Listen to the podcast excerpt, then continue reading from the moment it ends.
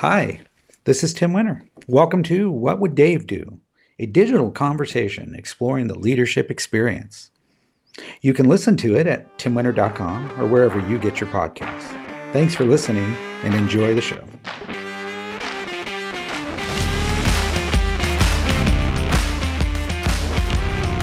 Welcome to What Would Dave Do? A podcast exploring the leadership experience. I have a uh, well, it's a new friend on the show today, and uh, I'm really excited about my guest. I uh, I find myself talking to him sometimes, and uh, we had scheduled a 30 minute conversation and ended up having a, uh, a two hour conversation. But a super interesting person and a super talented, unbelievable resume and background, and I'm really excited to uh, to have him in the studio and and to talk uh, about his career and uh, and how it inter- uh, really intersects with leadership. So on today's show is Connor Quinn. Welcome, Connor. Hey Tim, thank you so much, man. What a pleasure. Oh, Absolute pleasure. Hey, my my the pleasure's all mine. I uh you know it's it's it's funny i'm usually out there you know you know how it is you know how the hustle goes and right. uh, you're out there mining for uh, for guests or you're leaning into your network and uh, uh, to get people on the show and there's a lot of people you know there's not comfortable doing it and you were the exact opposite you came to me I did. Yeah. I was just, you know, I happened to enjoy your podcast and uh, I was really motivated one day to uh, write an email, not thinking that I'm not really in your lane about what you're you're chatting about, but I enjoy it because it's just so much of what you're you're discussing is applicable to everybody, you know, everyone's success.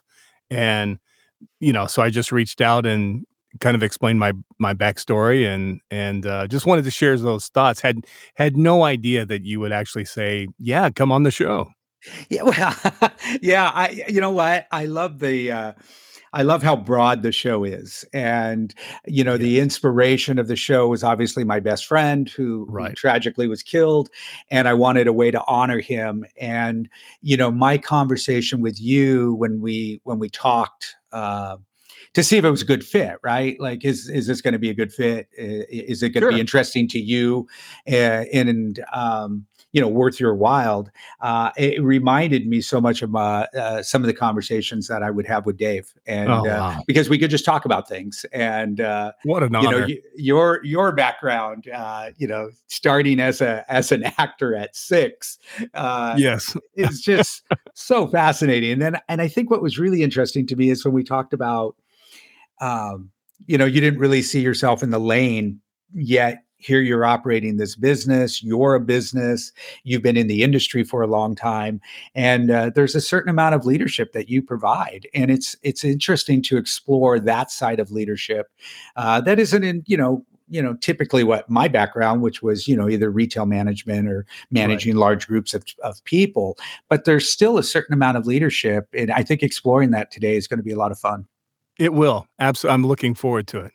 So why don't you take my audience on a on the reader's digest of how you got to where you're at?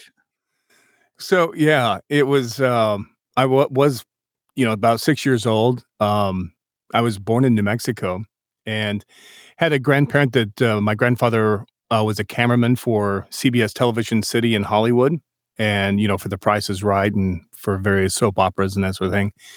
And you know, I, I grew up in the '70s. I'm you know Gen X, and uh, at that time, Winnie the Pooh, Winnie the Pooh was huge. And uh, he, when we went out there, he asked me, "Would you like to meet Winnie the Pooh?" Well, as any six-year-old kid in the '70s, absolutely.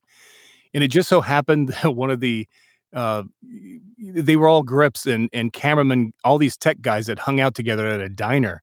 But one of the gang that would kind of hang out occasionally was Sterling Holloway, who was uh, the the character voice actor who provided the voice for Winnie the Pooh, and he was there at the diner, and uh, he was introduced to me as Winnie the Pooh, and you know it confused me as a kid. It's like why is can this guy talk like Winnie the Pooh, but he doesn't look like Winnie the Pooh, and it was just uh, absolutely you know it blew my brain at that at that young age and uh at that time Disney was doing storyteller records on their 45s and 30 you know for the younger audience there were these things called cassettes and records back in the day yeah, and so they were taking their uh, main animated features and putting transferring them you know kind of rewriting them in a shortened condensed version for children uh, on these records and cassettes and they just happened thank god they had the uh, the original cast from uh, winnie the pooh from the late 60s still alive and they were recording a series of of these uh, audiobooks and uh, i guess you'd call them audiobooks you know these uh, Yeah, uh, you know, uh, turn a page and you know read the story. And uh, he asked my grandfather. He says, "Does your grandson do does he do a British accent?" Well, my my grandfather and my dad are both from Oklahoma, and without even missing a beat, he's like, "Absolutely, yeah, he does a great British accent." Well, he says, "Well, that's great because our Christopher Robin is, you know, going through adolescence, and we need a younger for this particular storyline. We need a younger Christopher Robin. We're going to have an audition in a couple of months. Uh, I would love to see him there." Well, my dad and my grandfather worked with me for like two months trying to get me to do this British accent, and I made Dick Van Dyke sound wonderful on Mary Poppins with his his British uh, Cockney accent, and I was horrible. But you know, I guess because I had the blessing of uh, Mr. Holloway, I got the I won the audition, and that was my first gig into uh, voiceover. And so, yeah, so that was my first step, and then from there, uh, I did a lot of television. You know, I was on uh, Little House on the Prairie is you know one of the kids, and you know uh, many many scenes uh, that featured the schoolhouse or the church, the playground.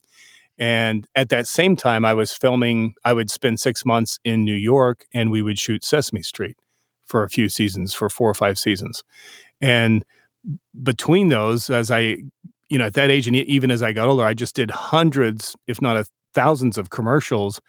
You know, everything from Jello to uh, Coca Cola to you know, you name it. Uh, I even once did a Reese's peanut butter commercial with Orson Welles of all people. So oh, really? yeah, yeah, that was, and you know, you know, I'm not very old. I'm like six or seven. I had no idea who he was, so I was not uh, impressed at all. And he was so funny when he arrived on the set. He was like, uh, he came right up to me and he goes, "Oh, are, are you the Connor Quinn?" And I, well, of course I am the. Yes, I am Connor Quinn, the Connor Quinn. And he's like, "Well, it's so fascinating to meet you."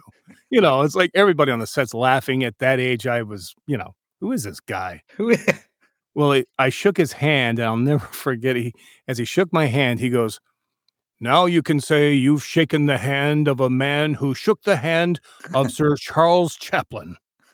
And and you didn't Who's know who that was. no, I didn't know. Eh, so he laughed. He thought it was funny. I didn't know who he was, and even worse, I didn't know who this Charles Chaplin was. You know, so it was lost on me. But yeah, but so you still did the commercial, right? Like- still did the commercial and the interactions that we had to have it needed that providence to kind of do the joke of the commercial was this kid is nonplussed by orson welles he just wanted his reese's and ah, nothing could take him away from that reese's. Now if it had been uh, andre the giant oh done. You know i would have known exactly who, who that was. But uh yeah so you know i did a lot of oh my gosh so many commercials uh, as a child actor and and uh you know on little house michael landon got us all together and you know basically told us that if we want to survive in hollywood we've got to find something else to do because the acting thing probably will not work out you know they're as we get older we get kind of geekier looking you know bald fat and you know he was just really bold about it. And so i raised my hand i'm like well why are you here then? And he you know everyone's laughing and he said well it's because i can write i can direct i can produce and oh i can also act. And as he was leaving the set that day he, he looked at me and said uh, and you like to talk a lot you ought to go into voiceover and so i was probably at that age probably eight or nine so i told my agent and she's like yeah you seem to really take like a duck to water to voiceover so we're going to start moving you in that direction so i went full time as a voiceover when i was uh, probably 15 i guess oh wow. and there I've stayed. I've you know I, my best work has been behind the microphone, behind the camera, and the microphone for that matter. Wow. And and so there is that transition from I guess being in front of the camera being and and then voiceover and then but but but with technology voiceover must have just expanded with video games and and I, I mean CGI. These characters still need voices, right? Absolutely, yeah. I mean, it's just it's blossomed. I mean, you know, at the time, I just remember, you know, there was a, you know, I'm exaggerating, but it's just it's a common statistics that the the older crowd of voiceovers will throw out is, you know, back in the day, there was just there wasn't even 30 people that did like 80% of the work of everything you heard in the United States. And well, you know, in the English speaking world, you know, it was, it was only about 30 of them. You could name them. And they made wonderful money. I mean, incredible money. And they were just, you know, they called all, all of us that were back then, they called us the hidden persuaders because our job was to persuade someone to buy something or to do something. And nobody thought who we were. They didn't care. They didn't see us. We were hidden and you know so that was to me that, that was appealing as opposed to the other side of the camera of being a celebrity i was never really comfortable you know having to get up at 4 a.m and get into makeup and costume and stand around all day and oh they might get to you at four o'clock in the afternoon for your you know for your scene whereas you know voiceover was immediate you go in you record and you're off to lunch or hopefully another session and nobody in what was great for me as I got a teenager and really started, you know, the love of money. I liked it because I could uh I could do multiple things. Uh I could change my voice and you know, one week do product A and then the next week do product B and they're both in the same genre, but because I don't sound the same, nobody cares. Right. Um well, but but you still you're acting, right? I mean, you still yeah. have to convey right. whatever that you know um did you know the guy who did the voice of batman in the animated series he yeah, just the, recently passed away yeah kevin conroy who is a great uh, probably my favorite batman you know he was like you said the animated batman in the 90s and you know up until his death fantastic actor so we were at comic-con and my my son who is was just he was one of his heroes right uh, kevin was speaking on a panel and of course my son was dressed up. I oh gosh, one of the Robins, um, one right. of the non, one of the non Robins. Right, right, right. He has a name, Blackhawk, or one of those guys. The multi-world uh, Robins, yeah. And um, Kevin Con and and and, and I, I tell you, the kid, my my son was probably eight years old, nine years old, and he got up, he went and stood by the mic, and he asked a question, and Kevin loved the question and I don't remember the question now. Uh, wow. Lucas could tell you. And afterwards, uh, Luke got his picture taken with him, and and there's this great, just a wonderful picture. Uh, Kevin has his arms around him, and Luke's in his costume, and it still hangs on his bedroom wall to this day. He really, really admired Absolutely. the guy and. And, and loved it. So there, you know, it's interesting to me. I had no idea who he was, but my son was like a fan, a super fan. Right. You know, and and you know, starting with these this, these younger generations, uh, you know, for many years when people ask what I did, I just said I, I I'm a small business owner, or I just say I'm an actor. I wouldn't say a voiceover because the next question is a a what what is that or a voiceover what? But this these younger generations who are filled with anime and they're very they're these conventions are very big, you know, the cons, they know uh, you know, this you know a lot of the voice work I've done for Disney, and it's just amazing how much of the uh, the nerd crowd, which I, you know I consider myself a nerd, uh, really has they really know their voice people, and it's just it's amazing because you become an unintended celebrity just because you have done something, uh, you know, for a, for a big brand or something like that. But you know, I remember my early training as a, a, a voice guy that um, one of my you know, just a guy that I really looked up to and was coached by, Daws Butler, who did a lot of uh he was the Mel, you know, Mel Blanc was to uh Warner Brothers what Daws Butler was to Hanna-Barbera. Okay. And so, you know, he was the voice of Huckleberry Hound, Elroy Jetsons, uh, Snagglepuss, and I can go on and on and on.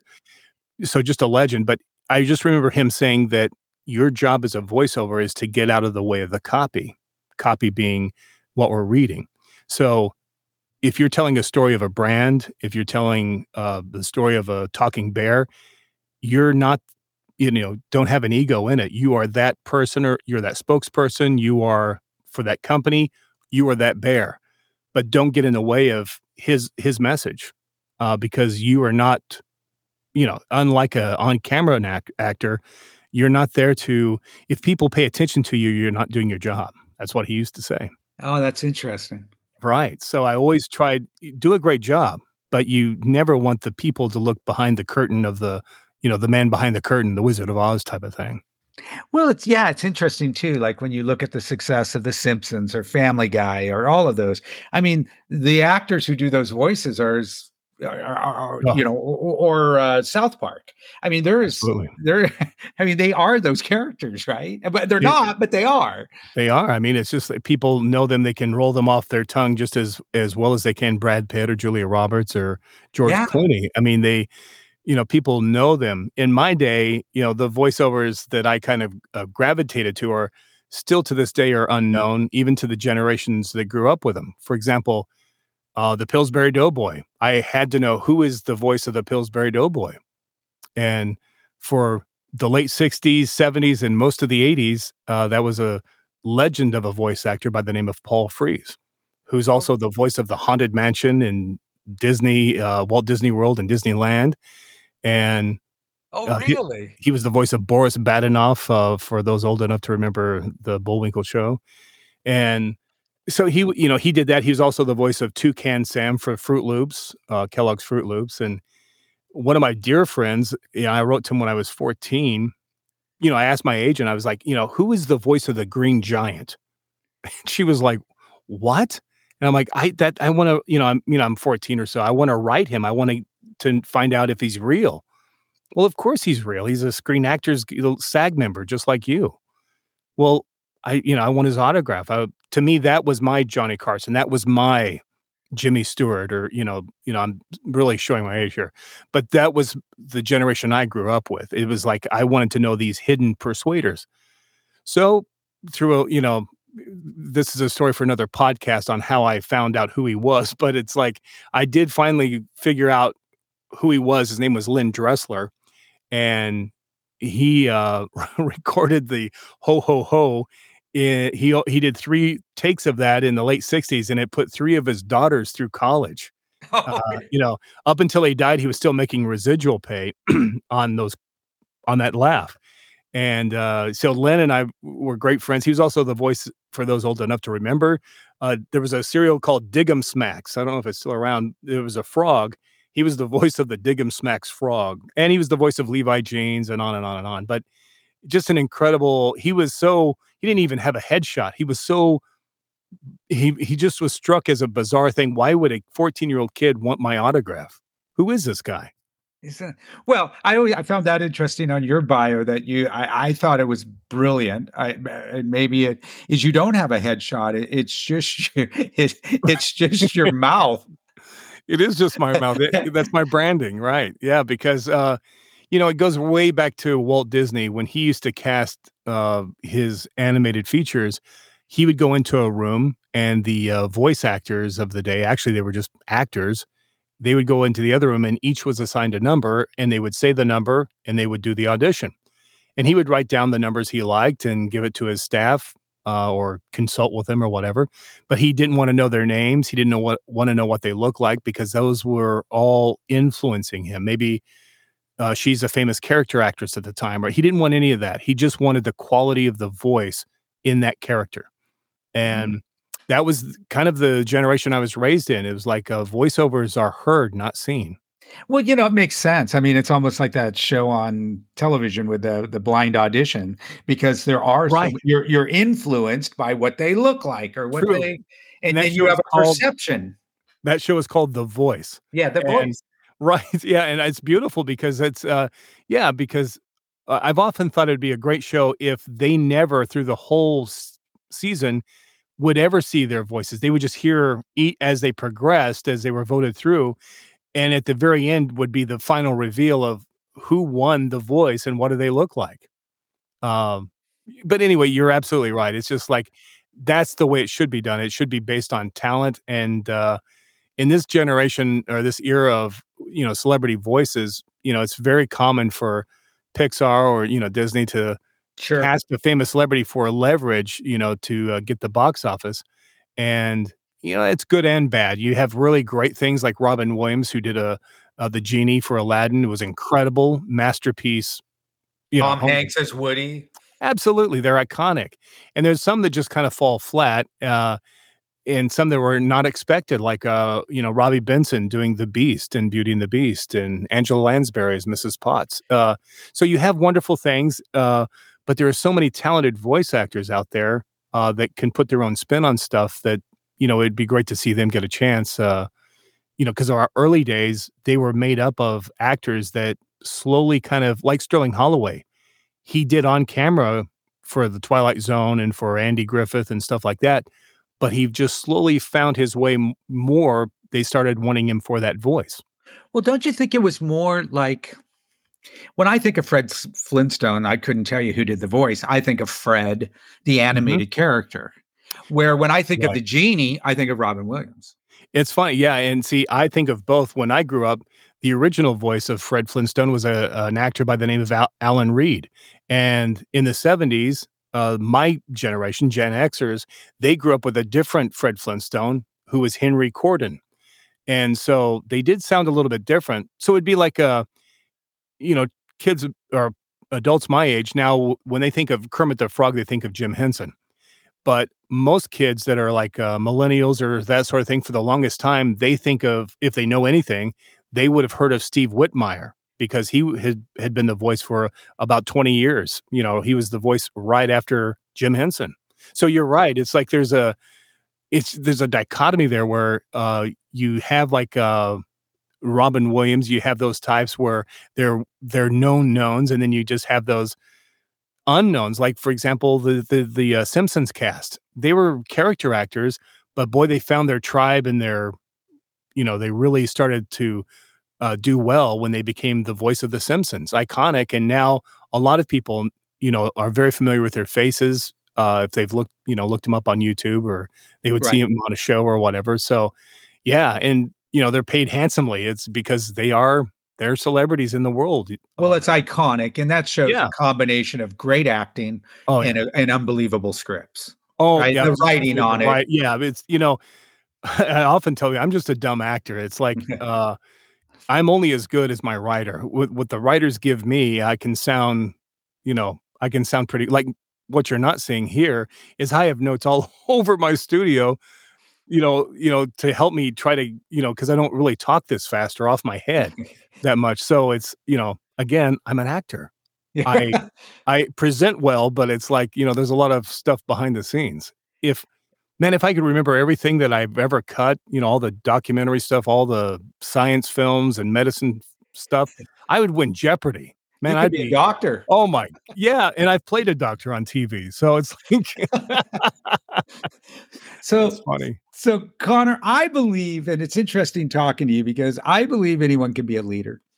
And I'm just curious because I think you do provide leadership. I think you provide. You're you're almost like this. Um, curator of this craft uh, in a way mm-hmm. in the way that you speak of it which is a way of providing leadership to to really the craft of voiceover acting. I mean you're an unbelievable historian. We didn't hit on this last time we chatted but in listening to you and talking to you right now you're really you really are kind of a a curator of the craft. I really am. I you know i've got my house is filled with uh, reels. I've got you know uh, I've got reels upon reel. I got thousands of reels and cassettes of, you know, just stuff I've loved. And over the years, uh, I collected everybody because I I am a fan of voiceover. I'm a nerd, and I wrote to all these famous people that were well, they're famous as far as their voice was famous. I would write to them and say, "I want your demo." Because that's our calling card as voiceovers. We at one time had reel to reels and then cassettes, and now we do MP3s and have websites, but I would collect their demos and they would send them to me. So, man, I have thousands of of, of these, and it's it's like a museum that eh, not many people are interested in. It's a very select amount of people that, uh, you know, the the the era that I was in Hollywood as an actor eh, for a long time, I was there, but it's just like it slices through so many different things. There's a television aspect, and then there's that voiceover aspect but there is a growing interest in it because voiceover nowadays pretty much everybody when i say that i'm a voiceover they kind of know what that is you know Sure. Well, yeah, and I, I do think I do think with the, you know, with video games and with all of the, you know, anime and all of the things that we discussed, I think that is. I think I I think back in the 60s and 70s, it was a novelty if you knew who right. You know, the, the, actor was for yeah if you could reel that off or or something like that and speaking you know when you talk to leadership that was our original communication is that was the part that i really didn't feel like you know i didn't provide any anything like that it wasn't until that you and i spoke on the phone and stuff that uh, you know i started thinking back over my career and it's true uh you know, as an early voiceover, if you're in a studio, you shut up unless they tell you to talk. You don't say, you don't comment on the script. You don't suggest any changes because you're just the talent. That's your union. And over the years, you know, it's like uh, you're in a small circle. So they probably the casting director, they already already know who you are. They've heard your name around or your voice around. And so your reputation precedes you in a way. Uh, over the years, I've just gotten more comfortable talking, and they'll ask me uh, about what I would, how I would phrase you know, maybe the tagline of a commercial or you know, it's very rare that that'll happen, but sometimes there is leadership where you have a room full of people on the other end of the, you know, the line listening to you. And you just kind of say, well, if I would, if I was going to say it, this is how I would do it. And it may not be changing the words, but it just might be saying like, uh, well, for example, you know, I, I was the voice of Visa for, for many years after Ed Grover and Ed Grover was the voiceover that he uh, he was there with their everywhere you want to be. So I had to mimic his voice because that's what they wanted. He had retired and they he passed the baton to me. And when he would read the copy, it was uh, you know, he'd say something like uh there's a little place just outside Tupelo that serves up the best baby back ribs. But if you go to Ray's, you better bring your Visa card because he doesn't take American Express. Visa, it's everywhere you want to be. So you know that that that was their million dollar tagline that everywhere you want to be. So whatever, you know, I had a million different commercials to do, but I had to make sure that I hit that that way that he had done it. That uh, you know, it's not the iambic pentameter, but you know, the the the pentameter of his read. And uh, so that was I would never change that. But after after you do it for so many years, you could relax it and have fun with it and make it kind of refreshing. So there's a million ways to say Visa, it's everywhere you want to be. Visa, it's everywhere you want to be. I mean, right. it's endless how you can possibly, but the way that it was done with Ed Grover was the shrine. Do not touch it. That it better sound that way every single time, no matter what uh, no matter if it's Ray's or uh, a place outside San Francisco or you know whatever we're doing, you, I still have to deliver it in that. You know, do you still do that? Do you still do that today? I did. They brought me back for a Super Bowl spot here a while back, a few years ago, where I re, re, reprised the role role of saying, uh, uh, you know, they had a famous football player, I guess, in like a a drugstore, and he paid with his card, and it impressed the guy standing there that oh, it's uh, Peyton Manning or whoever, and he just used his Visa card. That's amazing. And at the very end, I came in and go, you know, Visa, it's everywhere you want to be. You know, I just did that iconic line. And, uh, you know, I owe it to Ed Grover. He gave me my career on a silver platter because I was just, uh, you know, an everyday working schlum doing voiceover. And, uh, but you, you know, were able to do it, but you were able to capture yeah, that yeah. The so essence. The real, you know, the watered down story, real quick, is he and I had the same agent, and she was a young agent, and she knew that there was a lot of clients that wanted to use Ed Grover, but they couldn't afford him. So back in the day, in the '80s, uh, they were exclusive. He was the voice of Nissan, the voice of Macintosh, the voice of Visa, and he had, you know, he only did like four or five, but he made, you know, he was a multimillionaire, you know, uh, because there was very few guys doing it, and he was the voice of these companies. So, you know, to hire him to go into a studio to record something was a lot of money. Well, I'm just a kid, but I could do his voice pretty pretty well. I was in love with his voice basically. And so, as an eager agent, she was like, Oh, this is great. We can use you to do his voice. There was no Google at the time, so they had no idea who Ed Grover was. And right. so I found myself going all over town, you know, all over Southern California doing Ed Grover reads uh, for these smaller companies. Uh, you know, she would, you know, charge them pretty good, but not not too much. And well, you know, Ed Grover caught on to this, and he inv- unknowingly, I didn't know this.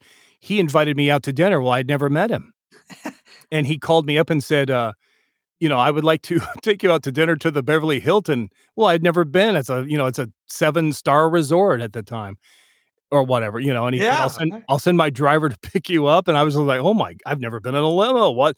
You know, I'm I'm 16, 17 years old. Well, we get to the thing. It was like a lamb to slaughter. And uh, so I get there, we enjoyed a nice little salad, which I really didn't, you know, I was a kid. I wanted, you know, let's yeah. cut to the hamburger. And so we went through that and, you know, eating the uh, rabbit food and, and, uh, he was just making small talk and he said, You know, Connor, uh, I was driving today on the 405 and I heard myself for the Southern California uh, uh, Toyota dealers. And I knew in the back of my mind that was me that had done that. And I said, Oh, really? And he's like, Yeah. And do you see a problem with that? No, I think that's Toyota. That's awesome. You know, way to go, Ed. And he's like, you see, I'm the voice of Nissan. I'm like, right? And he's like, so Nissan wouldn't be very happy if they heard me doing Toyota. Now, would they? And I'm like, well, I, you know, you're very, and he goes, no, they would not. That's the answer. They would not like that. I'm exclusive to Toyota or to Nissan. Nissan. And Mrs. Grover likes the money. And, you know, we don't want to, you know he he you know it's so kind of sexist you know nowadays but uh he made the comment that if mama ain't happy ain't nobody happy and, right. which totally went over my head as a 16 year old kid and oh and, fyi still applies today right okay that's good to know there you go it's very good at mr grover it's, it's happy wife happy life right there you Okay, there you go. I've heard that. Okay, now let me make it correct. Happy partner, happy life. there you go. Right, right, right. So I uh you know, I started sweating and uh, I threw my agent under the bus. She made me do it. And I've been, and I listed all the companies I've been doing voices for with his voice. And he just said back. You in, able, were you, were, okay, so that's interesting. Were you, were you imitating him or were you just capturing the essence of him? Or did you have him down where it was like an impersonation? Oh, it was an impersonation. Thank oh, you. It, okay. Yeah. It was, you know, Rich Little now doing Ronald Reagan type of thing. It was not, yeah, it totally should not have been happening. Oh, um, but, but you know, an unscrupulous just, uh, agent. Oh, yeah. So the con was on early, and uh, yeah, oh yeah, she saw a way of making money, and I was the willing accomplice, not knowing that what we're doing is wrong. No, you thought it was fun. It was a oh, it was. I love it was a compliment. Absolutely, I you know I was love it, and that's what uh, thank God Mr. Grover had said because there was kind of shady rumors about what he might be you know that he was a very powerful person in southern california. He wasn't just a character actor supposedly. So you know maybe that was just talk. I was scared to death. I was like oh my god now i'm in the godfather. And yeah. you know you're, you're uh, gonna be in the pool by yeah. one of the villas and uh, yeah oh my god yeah. Beverly hills. coming. Right. Right if robert de niro walked in that room i would have just died. And so well I, you you mentioned something. I want to ask you a question. Yeah, yeah. you mentioned your reel okay or, or your demo Right. Do is your demo a collection of things you've done, or do you actually sit down and produce it? Do voice actors you, uh, or do you sit down and go, no, I'm going to make this really pun. I'm going to, I'm going to, I'm going to script this out, and then I'm going to record it, and that's my demo. Or do, you, or is it just a cut of a bunch of your stuff? That's a great question. So it's it, there's kind of two sides to that. For me personally, my my all of my demos are work that I've done. So when you listen to them, they're excerpts from commercials I've done over the years uh, to show the variety. Because most voiceovers today, they usually have just one style. And with me, my voice is in the middle, so it allows me to, you know, to do Ed Grover's voice. You know, Visa, it's everywhere you want to be. To, um, to you know, to this voice right here, the new Toyota Tundra. You know, doing that, or Harry Potter and the Sorcerer's Stone begins Friday, November 23rd. So there's this whole range that I play with because that that's my skill. That's what my uh you know that's my lane. Whereas the younger voicer voiceovers are kind of taught to just be yourself, and they're the whole package of just doing that voice. So when they start off as a voiceover, they don't have work to pull from. So it is very common nowadays, especially for the younger voiceovers, to go to a, a, a demo producer and they produce, you know, they write the scripts, they put the music and this go to an engineer or a, a demo producers are called, and they write, they direct, they uh, put sound effects and music, and so they can create an animation demo, a commercial demo, and it's not really fooling anybody. It's just basically to say, if I was the voice of Kraft, here's what I would sound like. If I did Goodyear, or if I was the voice of a Disney prince, this is what I sound like. And so a lot of the guys the, these days they go to uh, demo producers to have it done, whereas I'm old school and I just basically have a portfolio of of my stuff called it's basically called a sizzle reel, basically. Yeah, I mean, you're using real life stuff. You're using the real yeah. thing of what you've done. Indeed, right. That's interesting. Okay, so so there are two schools of thought on it, though. There is, and you know, a lot of you know, me as a a coach will tell people, you know, it's the atmosphere of of the of the times. If they're if they're new to the business, I encourage them to uh, go with a producer and have a demo created. But that's a lot of money when when you're just now starting out, you shouldn't be spending a lot of money on something you may or may not be good at. Uh, so in the beginning, you know, just do a rough thing of yourself just to get you know a demo out there of what you sound like and you can circulate that and as you get more work you can see oh this is something that i'm going to turn into a career or maybe you know a a, a gig that's going to pay some pay me some money and then you can make a choice about uh, you know, having a demo reel produced because they can be very costly. They can be several thousands of dollars to have a one minute demo made. Uh, you know, and it's the same thing with your equipment. You know, a lot of these uh, kids today, they, you know, like the microphone I'm speaking to you on, it's a Neumann U87, so it's a whatever thirty five hundred dollar, four thousand dollar microphone. Uh, that's not necessary.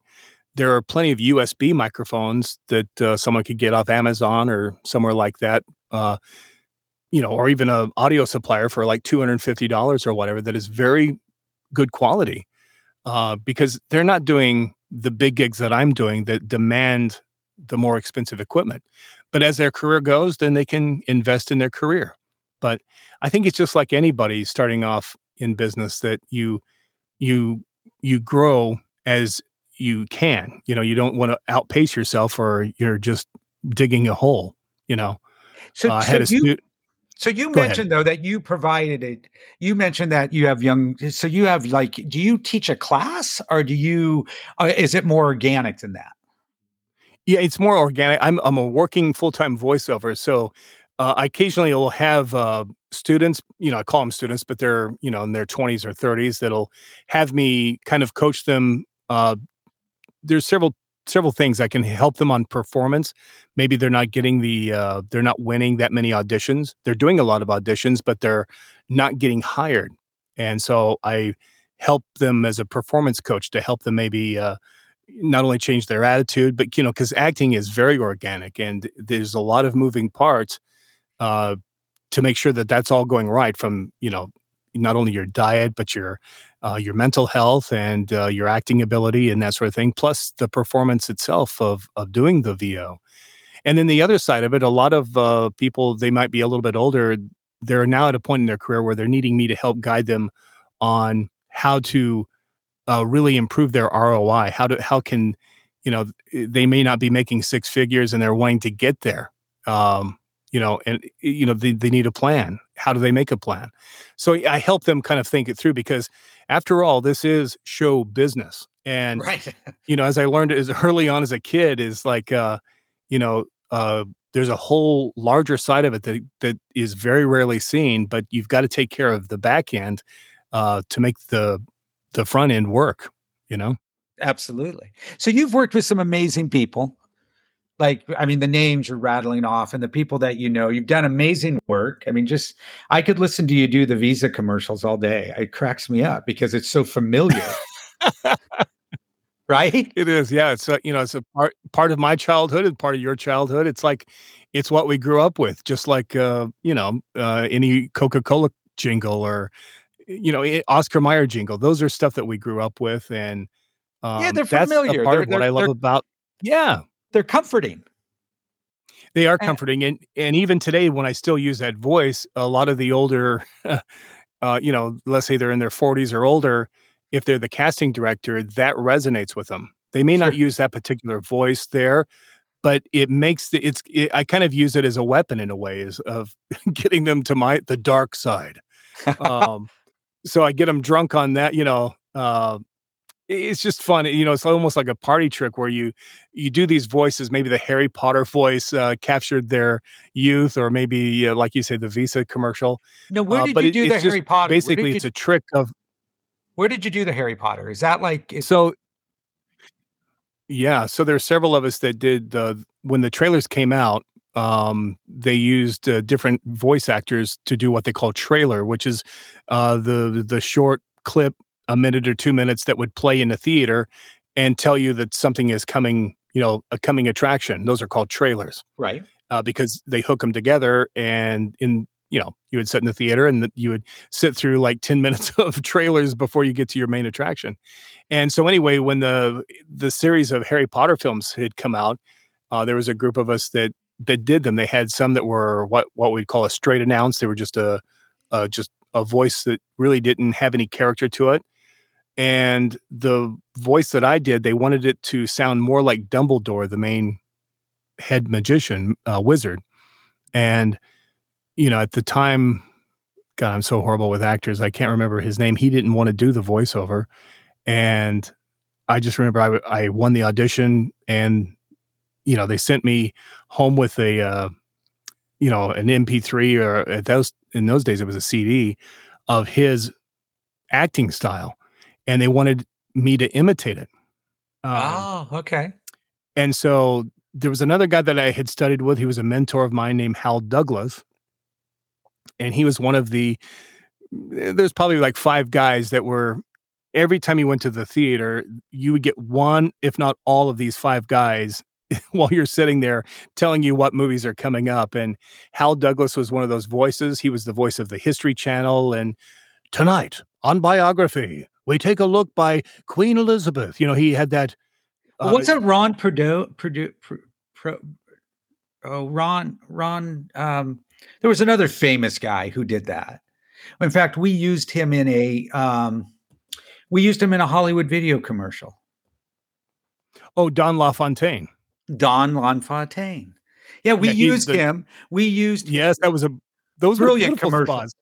Oh my god, yeah, he'd climb up out of the uh out the of the counter cover. and stand up and and read the back of the VHS. Uh, yeah, the oh, customer would come up and say, the customer come up and say, "Hey, what's this movie about?" Hey, Don.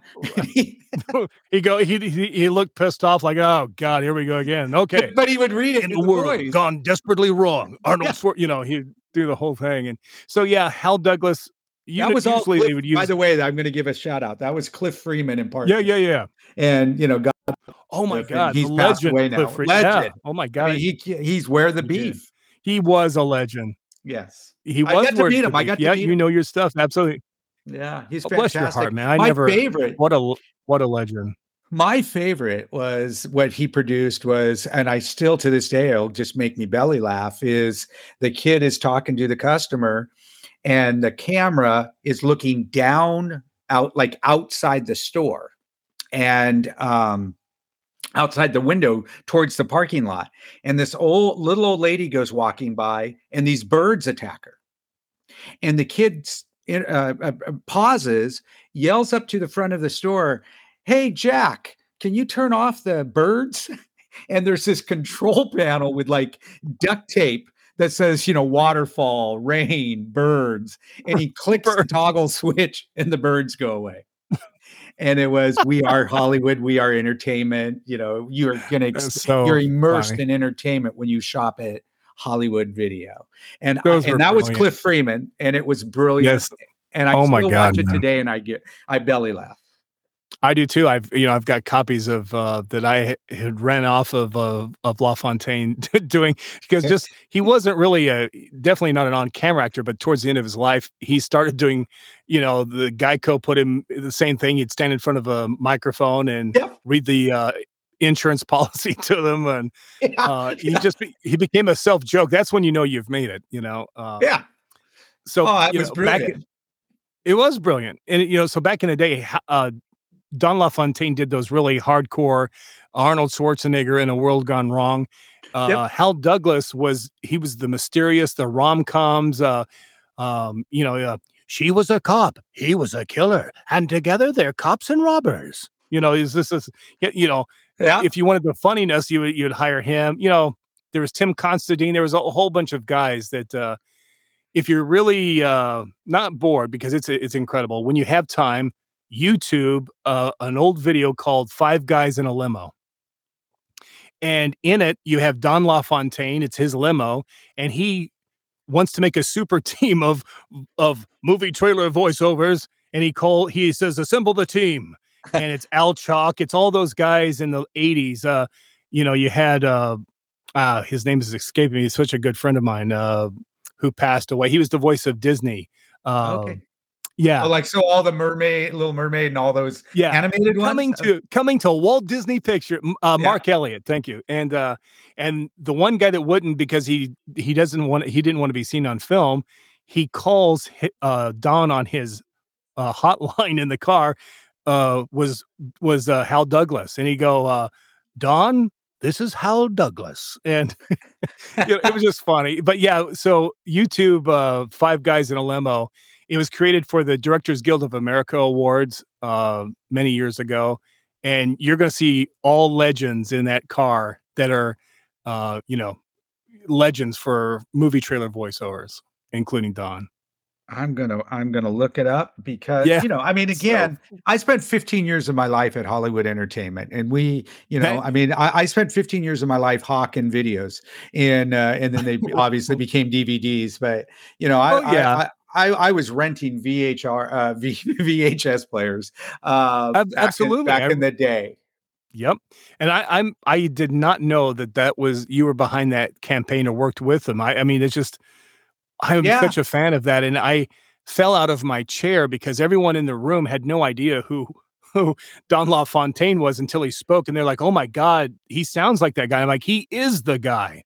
He's down you in know? the cupboard. uh, yes, and uh, you know, and the many, kid many, plays it really well. The kid oh, is yeah, the so kid of course gets right. so gets, uh, unimpressed. Uh, yes, nobody looks at him. He's just like you know, Don is just a coworker, a sixty year old coworker.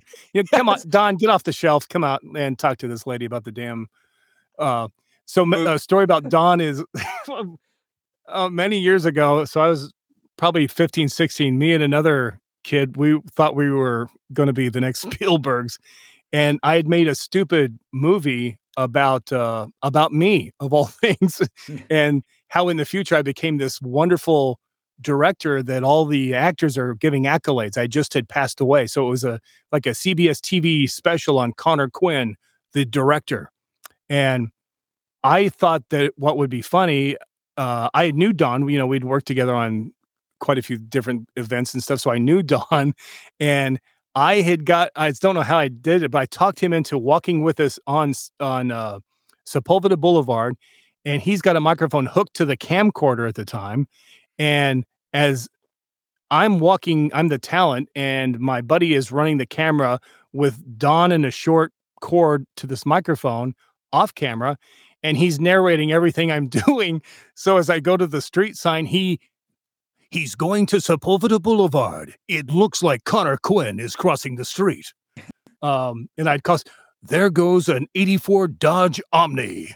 and I get across, it looks like he's going to a thrifty drugstore. You know, it was, it was so stupid, but oh. he volunteered to t- do this for, yes. And, uh, you know, uh, you know, I did it for a grade. Uh, Don was a good sport, and hell, you know, that would have cost us five hundred thousand dollars to have someone of that, you know, stature doing that. Yeah, he wasn't quite the celebrity he was when when you had had him. you know, we could walk. Nobody, you know, they didn't know what who who is this guy. It wasn't until he spoke that people knew his voice. Right, right, right. But right, uh, right. Well, which yeah, what, what a wonderful man. He was just a So when you Yes, were doing mean, the Harry Potter, so when you were doing the Harry, celebrity.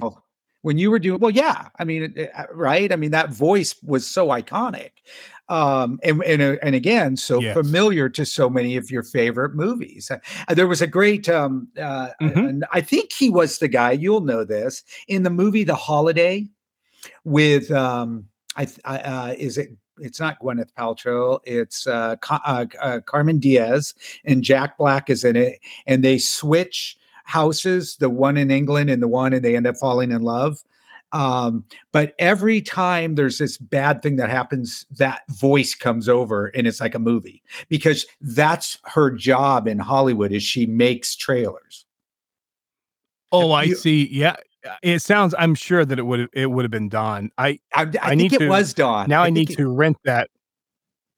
I need to. Yeah, I need to check that out on wherever Amazon or wherever and and see it. But it's called yeah, the holiday was, uh, and, it, and it's got you know, it's, yeah it's a fantastic holiday. it's my favorite it's my wife's favorite holiday movie so i have to watch it every year but i always see that and i'm pretty sure it's Right. Don i'm pretty sure it's Don and it's it a it, to be it- it- when you when you- when you say the holiday to me. I I remember you know of course there's Cameron Diaz and I think Jack Black's in it, but uh, my favorite actor uh, it was Eli Wallach, and uh, he's also in in the movie. And a funny thing, E- Eli Wallach was the national voice of Toyota, a very famous uh, stage actor on Broadway. And of course, he was in movies such as The Magnificent Seven. I mean, very critically acclaimed actor. Well, as a child, as a young guy, I had no idea who Eli Wallach was, but I found out he was the voice of Toyota. So that's a voiceover I need to write and get his autograph.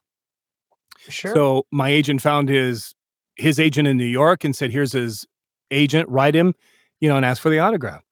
She knew who Eli Wallach. Well, everybody, but I, as a 16 year old, had no idea who the hell Eli. He was just the voice of the Sugar Association, and he was, you know, pure, sure, 16 calorie sugar. It's always been the best. It still is. You know, he's he, he had that great bravado voice that he would do, and uh, so I wrote him this long, long letter about how I love the Toyota commercials, and I did, and how I got excited every time a Toyota commercial come on. And I think it became very abundantly clear by half the page to Eli Wallach that this kid has no idea who he's writing to. Uh, because everyone else would be saying, "Oh my God, I loved you in the Magnificent Seven, and they would just name all of his bodies of work, right? But this kid was excited about the Toyota commercial that he probably just did on the side to make some money to pay. Well, hell, he didn't need to pay bills; he was a celebrity. But I got the sweetest uh, two-page letter from him and his wife uh, written back to me, and he schooled me on some of his stuff in a nice way. But he was so impressed that I knew he was the voice of Toyota, or at least he feigned it. Uh, yeah, I have wonderful thoughts about Eli. Never met him personally, never worked with him, but uh, he was an early voiceover inspiration, that's for sure. Wasn't that interesting? He probably took it home and showed it to his wife and said, "Look at this."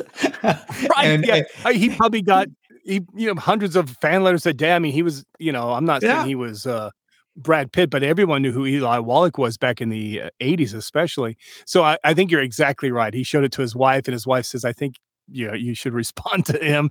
This kid really thinks you're the Toyota voice." And you know, when we I just hear watched Eli a Wallach, movie. Go We just watched a movie the other night. We just watched a movie and he was in it. And I couldn't place where I, I just couldn't place it. And about halfway through the movie, I went, he's the asshole in the holiday who the boss who who cheats on her, who she's in love with, and yeah, that, that caused the whole breakup. He's the guy. It finally, yeah, totally. I mean, in the '60s, you know, the westerns, you know, you had the good, the bad, and the ugly. You know, you always played these uh, vengeful, um, you know, guys. then he kind of. Then he ended up kind of towards now. He's kind of doing rom coms, right? Like he does, like Well, he he, he passed away uh, Oh, he did several years away. ago. But yeah, you're absolutely right. Towards the end of his career, Yeah. uh, he he softened up, and you know, he was he played roles. Uh, you know, earlier on, he would play uh, really tough CEOs of businesses or whatever. But as he okay, softened up, he would be, play the grandfather CEO that everybody liked, or the boss that people liked. Uh, he kind of redeemed himself, but uh, you know, he had that very New York heavy um, yeah. you know, thing. And he was a, I mean, he'd won. I know, I know that he's won, won a Tony and uh, Emmy, and uh, probably a British, you know, a BAFTA award. Uh, I don't know if he won an Academy Award, but I wouldn't doubt it. I mean, he was just absolutely what a wonderful actor. And here I was relegating him to his performance in a Toyota commercial, a 30 second voiceover, or not even that, maybe a 15 second voiceover. Yeah, you but know? again, it was familiar and it was something that you were into, right? It was. It was. Yeah, I have a reel, uh, you know, that he sent me. Uh, he had a voiceover reel, and I, I have, I have it in my collection. It's uh, like Eli Wallach would need a, a reel, but he had one. Uh, he sure. had, uh, you know, it's his voice on every spot. He doesn't really change. Um, you know, other guys that were famous that you know I have their reels is a uh, a guy by the name of Lorenzo Music, and uh, in the 70s and 80s, he's a very powerful producer in Hollywood. Uh, he helped. Uh, he was, a, I think, a writer for the Mary Tyler Moore Show. He created uh, the TV show Rhoda, uh, and on the show Rhoda, he was Carlton the doorman. You never saw him; you just heard him. And that started because the voice actor that they had hired apparently didn't show up. So he just would read the lines just to give the actors, okay, here's your cue. And everybody laughed because he had such a, I can't even explain, I can only do the voice. You know, later he became the voice of Garfield, and that's what he's most famous for. Okay. But his real voice was kind of like this. So he really talked really Wow, that's really cool. That's really wonderful. Wow. You know what I feel like? I feel like bubblegum. Hi. Hello. Hi, this is Carlton, your doorman. Your mom is at the front door. You know, very, and that was the way he really talked. It was just isn't that funny how sometimes it's just their voice and they right. yeah, the part the the uh, the parts find the voice. They do, or the characters find the voice.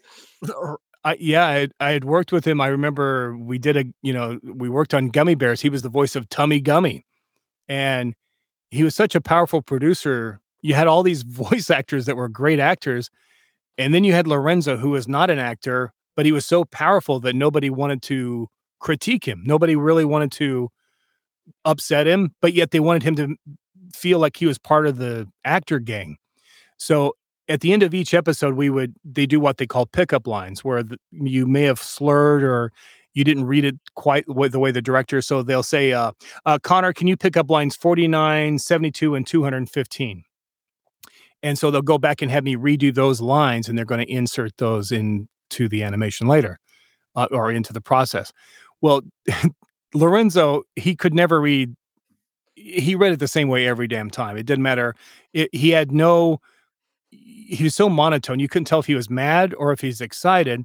And so just they would give him notes and he'd write them down just like a kid. Oh, oh okay.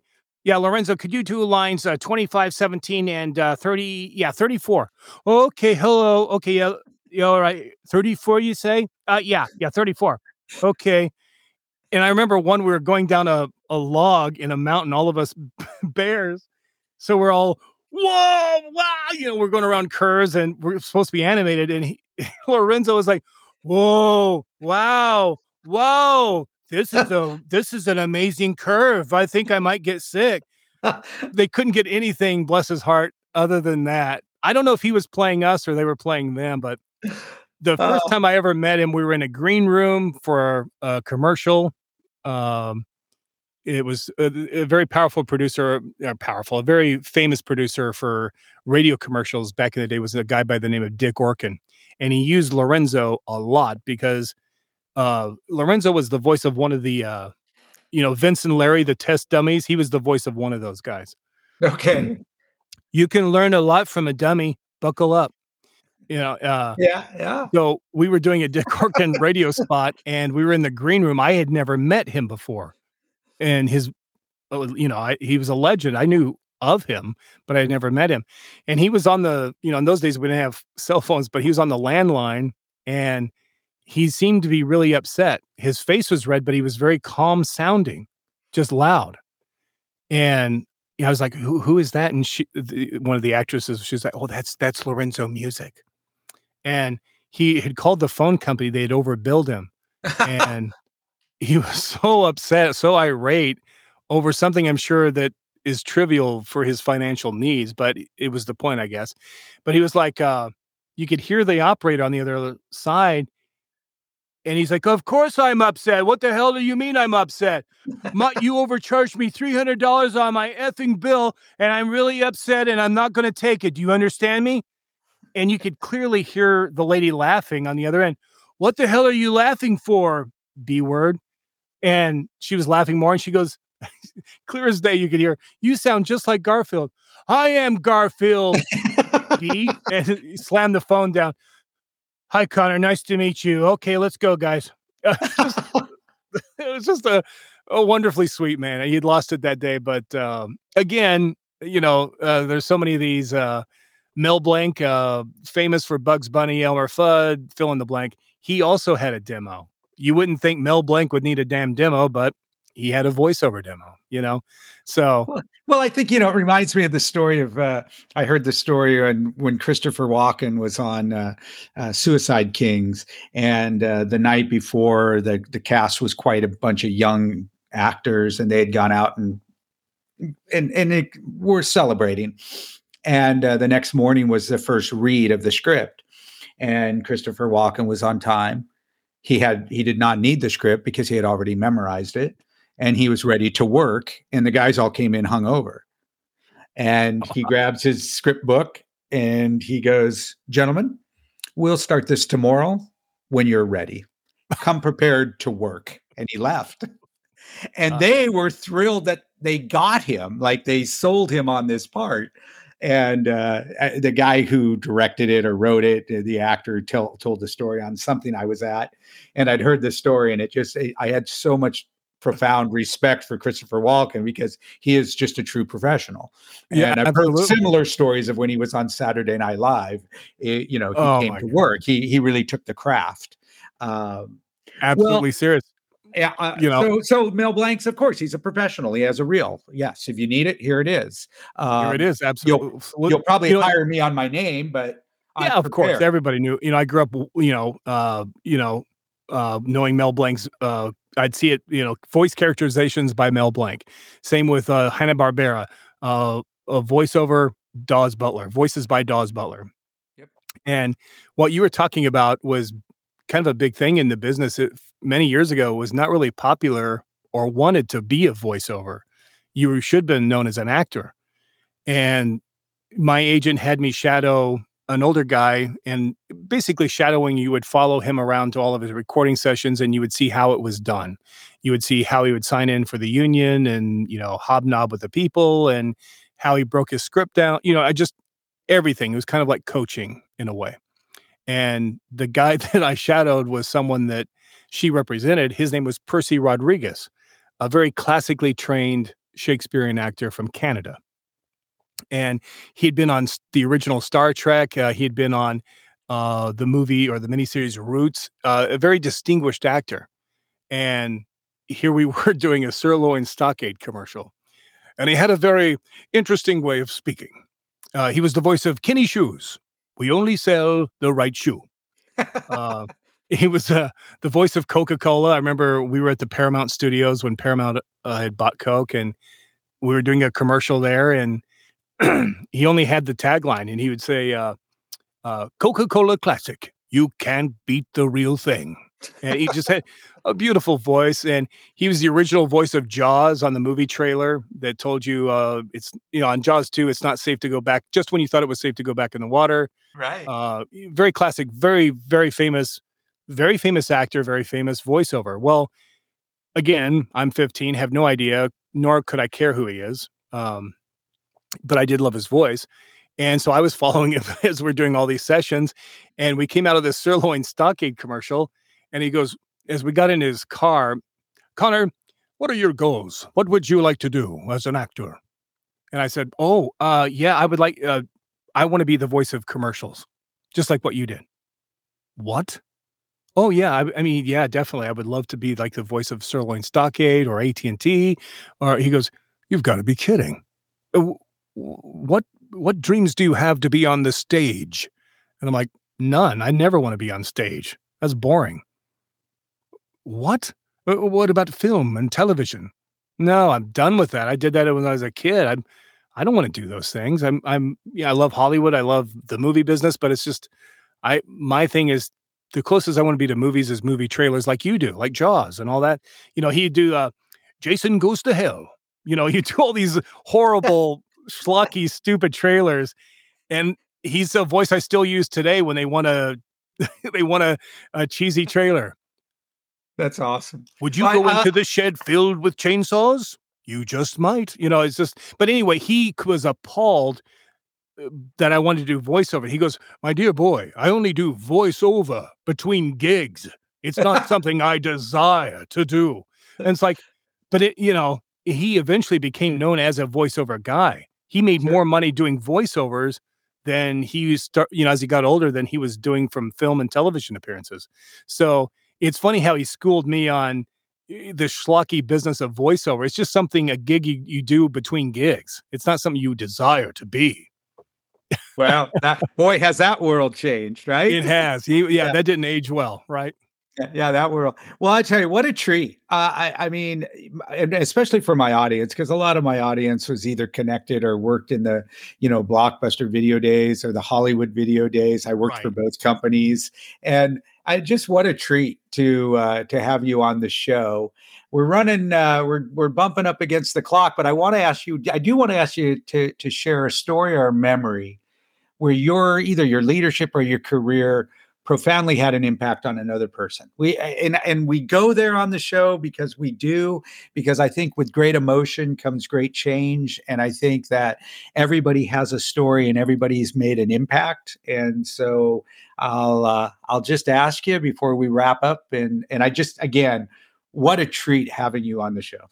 Oh, it, it, my pleasure, Tim. I mean, and, and thank you for all the freebies. Thank you for all the voices because I'm I'm just sitting here giggling and uh, you know spending awesome. so much so many years of my life in that business and of course. I, I, mean, you know, and again, right? Because when you worked in the store, we had to play trailers, and so they were always just trailers. That's true. I, you were surrounded by them. Yeah, you heard Hal Douglas and LaFontaine. You heard all those guys, uh, man. For, for, yeah, for over and over. So, so it's really been a treat. But, but is there?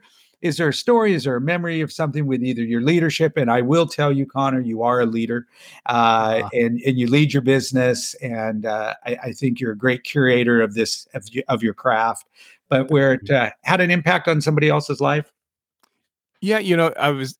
It's mainly probably for with my on-camera career, believe it or not, is uh, two quick stories. Uh, you know, uh, Karen Grassle, who played Mrs. Ingalls on Little House, was also one of my uh, early acting coaches, and uh, we were both at the College of Santa Fe in Santa Fe, New Mexico, and she was, uh, you know, an adjunct professor there. And I remember eating lunch with her, and this thirty some odd year old woman came up and uh, asked her, you know, are you uh, Mrs. Ingalls? And she said, you know, I'm Karen Grassle. I played Mrs. Ingalls. And the the woman went on to say that uh, what a impact that she had made on her life because her mother had died at four years when she was four years old. And she goes, "You were my mother as I was growing up." And I mean, we both started. I mean, crying not in front of the woman, but I mean, it just. Yeah. I mean, it hit us, and you know, Karen was like, "Who would have thought that?" Some something we had done 40 years ago was still impacting someone at that time it was in the 90s but then i had my own you know shift forward uh, i met someone who was just a, a, little bit younger than i i was and they'd somehow had heard because obviously they're not going to recognize me but they'd come up to me and said asked if i was connor quinn and i said yeah and they said oh I, i'd heard that you were on sesame street and i said yeah and she uh, she said, "Were you?" There, there was a really famous, uh, or not famous at all. It was just a, a scene that that we had shot where they had repeatedly brought me in for this type of bit, and uh, in those days, actors we didn't really get to eat a lot as children. I didn't have my first milkshake and cheeseburger till I was probably 14 or so, you know, because they really uh, watched our diet so that we were at a certain, you know, it, it, was hard. It was a hard life. And a so appearance, right? A certain appearance. Yeah, yeah, absolutely. Yeah, because to make those auditions, you had to, you know, yeah, you know, that it was the 70s idea of diet and that sort of thing. So anyway, on Sesame Street as a child, uh, I was I desperately wanted cookies. Well, I had never really had cookies. Well, in this bit, they have me up on this five foot wall and they have me sitting up there and Ernie pops up beside me. And I was a child, so I really th- I thought Ernie was real. You know, I'm that stupid. And Ernie was my buddy, and he goes, uh, you know, I've I've got a plate full of cookies for my good buddy Connor. And he, you know, here he had this tray and I could smell, oh my God, they were real cookies. They weren't sponges or anything, they were real cookies. And I, as a little boy, I so wanted all those cookies that he had on that plate. Well, just as he was offering them to me, Cookie Monster jumps up and eats the whole damn tray and everything. And I couldn't, and the camera slowly zoomed in on my face, you know, as the dawn of horror yeah, as a little boy, you know, my hopes the and disappointment, right? And I thought that was funny, which it was. And so anyway, they had done repeated things. You know, one time it was a cake, and then it was tapioca pudding, and or chocolate pudding, or whatever, and you know, just anything to get me excited. It was like Charlie Brown in the football with Lucy, and I fell for it every damn time. I thought I was getting a pizza, I wasn't getting anything. Well, uh, this this uh, girl, this uh, she was younger, not not much younger than me. She had seen those and had heard that I was on them, and she said, uh, uh, "I was so inspired by you when I was a child because remember when they sing the theme song?" And I'm like, "Yeah, I think so." She goes, "The theme song to Sesame Street is Can you tell me how to get how to get to Sesame Street?" I'm like, "Right, yeah." Is you know Jeffrey, Mo- you know, the, the famous, that's their theme song. And she goes, Well, I desperately wanted to know how to get to where you were. And nobody seemed to know. But I thought that you were amazing because somehow you had figured out how to get to Sesame Street. Oh, wow. And I got a lump in my throat. And she goes, So I cried as a little girl that I, I wanted to be so much like you because I wanted to be with Big Bird and uh, Bob and Susan, and I wanted them as friends uh, because I was picked on as a kid in school and I didn't really fit in. And just she, the only happiness she had was by watching Sesame Street and her good friends Grover and Connor and Ernie. And it just, you know, it, who would have thought that? You know, I remember when Jim Henson passed away. Uh, there were several of us that he was in the middle of doing his season, and uh, when he passed away of pneumonia, they flew in a bunch of us to do some voice work, you know, on Sesame Street to kind of, you know, fill in the remainder of the season. And I was kind of, you know, I'm like 17, 18. I didn't want to be associated with kid shows anymore. I wanted to do my serious career as a voiceover. I wanted to be the voice of, you know, selling Campbell soups instead of, you know, like that's a yeah. big deal. But I was kind of angry that, you know, my agent sent me to this thing and it wasn't until I walked on the soundstage and they had the very same set since I was a child from 19, you know, it started in 69. I joined the cast in 77. The, it was the very same set on the soundstage. And when I saw it, I broke down and cried that I should be honored to be asked to come back into the sacred spot because it's Sesame Street just had, it meant it means so much to so many people around the world. And you know, I continued doing voice promos for Sesame Street today, so it's it's kind of full circle. You know, I I started my acting career with them 37 years ago, and I just have recorded promos for them here not too not too long ago. So wow, that was a long well, that, answer, but yeah, that's you know that's how I feel like I've impacted somebody. You know. Well, it's a perfect answer. So, well, listen, I have so enjoyed this. Me too. The, the, walk down memory lane and yes. just the connection with Hollywood. And I really, really do appreciate it. And I appreciate you being on a show. Uh, let's, uh, let's stay in touch. And, yes. uh, you know, I, I, I just, uh, I, I consider you a friend. You as well, Tim. My pleasure. And you know, if you're ever in need of a guest, I'm a phone call away. You call me and uh, we'll talk. We can talk about other things. About we can talk more about the business side of acting, which uh, we could get to. But anyway, thank you so much for having me on, and and I appreciate uh, your your audience listening to my stories. Well, they were great stories. So, all right, my friend, take care. Enjoy your weekend, and uh, and thanks again for being on the show. You too, buddy.